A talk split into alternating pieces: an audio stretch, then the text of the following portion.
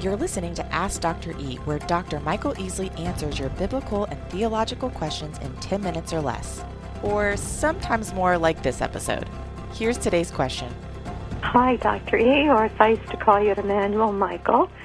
This is Mary from Lake of the Woods in Virginia. Uh, the question I have for you is about Jesus. When Jesus was on the earth, could he only do what the Father asked him to do? Since he was fully God and fully man, was he able to do the miracles on his own? Uh, was he able to look at the heart of man on his own? Or was it always through the power of the Holy Spirit or his Father who would communicate with him because of the special connection? You know, this is a great question, Mary, and like Hannah said, we'll we'll break it apart a little bit. At the core, we're trying to grasp that Jesus was fully God and fully man. Now let's let's start out by saying this is a major New Testament teaching. So what we're going to do in this, you know, Q and A is is going to be abbreviated, but let's think about some things John's Gospel records, and to me these lay a foundation for thinking about some of the points in your in your uh, question. John five nineteen. Therefore Jesus answered and was saying to them, Truly, truly, I say to you, the Son can do nothing of himself unless it is something he sees the Father doing. For whatever the Father does, these things the Son of Man does in like manner. In John 5:30, a few verses down, Jesus again, I can do nothing on my own initiative. As I hear, I judge. And my judgment is this, because I do not seek my own will, but the will of him who sent me. And then finally, in John chapter 6, verses 38 to 40, For I have come down from heaven, not to do my own will, but the will of him who sent me.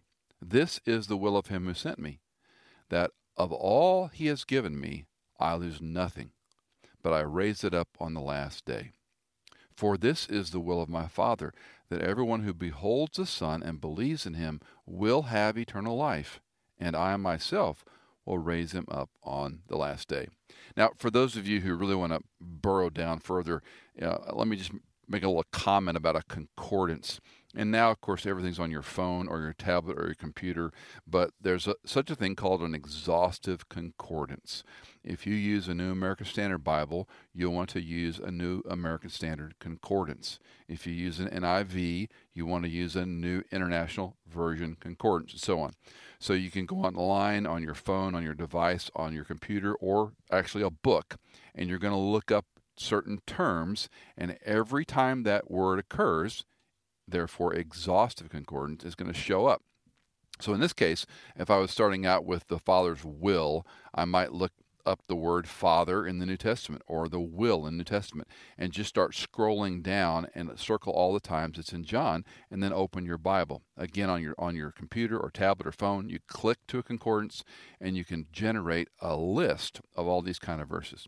So that's for free. Let's come back to the question. So the submission of Jesus to the Father is what I want you to see. He's the God man, but he willingly submits himself to his Father's will. He left his place in heaven with his Father and he came to earth.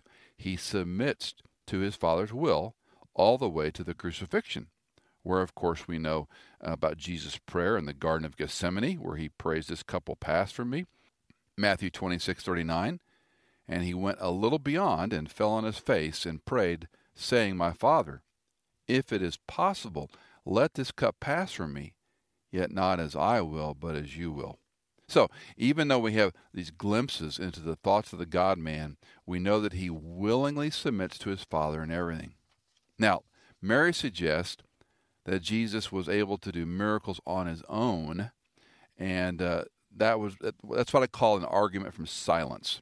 In other words, the Bible doesn't say Jesus did this without consulting his Father. The Bible doesn't say the Father told him to do this miracle. Okay, so John 5:30 is clear. I can do nothing on my own initiative. In John 6:38 we read, not to do my will, but the will of him who sent me. So, let me suggest these are overarching principles of Jesus' ministry. He always does that which is pleasing to his Father. He only does what his Father instructs him to do. So, I mean, Mary asked specifically not just about miracles, but that Jesus had the ability to see the heart of man. And so, was that his ability or was that the Holy Spirit in him that you, I mean yeah and it's a great question um, let's let's look at that verse that reference because we have some insight again from John's gospel in John 2 it's a bit of a larger section but it deals with his comment about destroying the temple in 3 days and he says I will raise it up. And the Jews take issue with him. They go hey it took 46 years to build this. But John says Jesus was speaking of the temple of his body.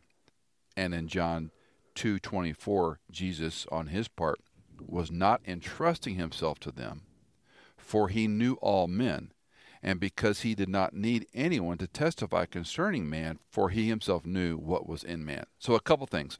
This is the insight Christ knew the hearts of men. Does that mean he was a mind reader?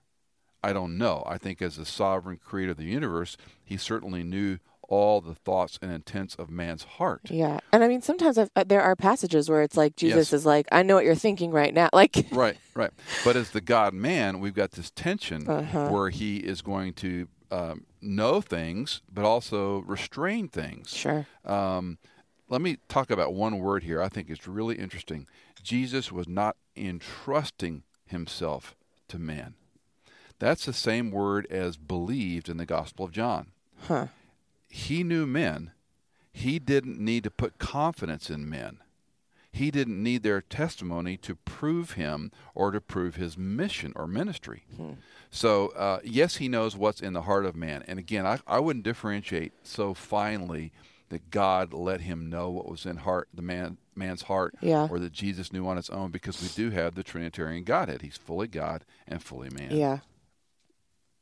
I think even that is so fascinating. If, I mean, I, I guess now having a toddler, a little boy, and as we went through Advent and now Easter, and uh, Tyler and I watched Passion of the Christ this past Easter, you know, in preparation for Easter Sunday, and uh, you just, I mean, once you become a mom, just connect with that storyline on a different level. Watching Mary, you know, watch her son be tortured and crucified. Um, but the thought of okay, Jesus as a toddler, was he fully God? You know, fully right. God and fully man right. at two, and you know, seeing my son's sin nature come out, but also knowing like a crying baby is not sin nature. Anyway, it's just it's a fascinating. When when did he really be? I mean, I guess he was fully God from birth, but interesting to think of fully God could be in the teeny tiny package of a four year old. in utero. Yeah. Well, yeah. Yeah, in utero. So you, you go back to we talk often about Christophanies or theophanies, yeah. the pre-incarnate appearance of Jesus in the Old Testament. So he has eternally existed as the Son. You know, I remember a small group years ago, Hannah, and for whatever reason, uh, I can't remember the context of the question, but it was like, well, I, I pitched the question what state is Jesus in right now when he's at the right hand of the Father? Mm. And the group had all these kind of different, you know, answers. And I said, Don't you think he's a physical, corporeal, a, a body, uh-huh. a resurrected body, a physical natured human being, fully God, fully man, but he is now ascended to the Father and glorified. Uh-huh. And looked at me like I was crazy. Huh. And I go, I don't know why we have this picture of Jesus being sort of science fiction, you know, yeah. flying around, taking different. What about like forms. Revelation? Like he's the lamb, like the lamb. The, he's the lamb. He's the he's the one who's slain. He's yeah. riding on a horse with yeah. his name on his thigh. We have images of him, but I don't think that any of that takes away that he's a physical person. Mm-hmm. Fully God, fully man. Yeah. I mean, the, the, some Bible scholars call this an antinomy, two truths that you can't you know, justify. Sure. Uh, no, that's not the way I say it. Two truths that occupy the same space. You can't have a round square. Right. Uh, it's a bad illustration. Yeah. But he's fully God, fully man. But let's go back to, to Mary's question. Sure. And let me let me suggest one other uh, passage with some caution. Okay. Is Philippians chapter two, and this is begins in verse seven. But he emptied himself, taking the form of a bondservant and being made in the likeness of men being found in the appearance as a man, he humbled himself by becoming obedient to the point of death, even death on a cross. So he's fully God, fully man, yet Paul is telling the Philippian believers he emptied himself Uh-huh. willingly. Uh-huh. Now, this is called the kenosis in Greek. Uh, this was not self willed, this was becoming submissive to the Father's will. So it's safe to say, and I put this in quotes, Jesus set aside his full deity. Okay. Now, uh, that's a landmine for, for careful theologians, but just for, for conversation's sake, he sets aside his full deity, yet he is fully God and fully man, obedient to his Father. Uh huh. So we can't comprehend the eternal creator sustainer, Jesus, who, by the way, I believe is the one who created the universe. Hmm. God the Father has God the Son doing the work according to Colossians chapter 1. So right. Jesus is creating the ordered world we see. He's creating the animals. The spirit's the one that's like hovering. The, Right. Yeah, the So whole got Trinity's there. Trinitarian 1. Godhead uh, that's working in Yeah. concert as one. But when he emptied himself, in my just for my simple brain to understand it, Yeah. think of himself by his sovereign ability able to say, I'm not going to know certain things while I am incarnate. Okay. I know them, and I know them from eternity past. Yeah. But because I'm the God man, again, it's a poor illustration, but almost think of him compartmentalizing. I'm not going to talk about that. I'm not going to think about that. I'm Huh. not going to hold that the way I can hold it. Now, he could, Sure.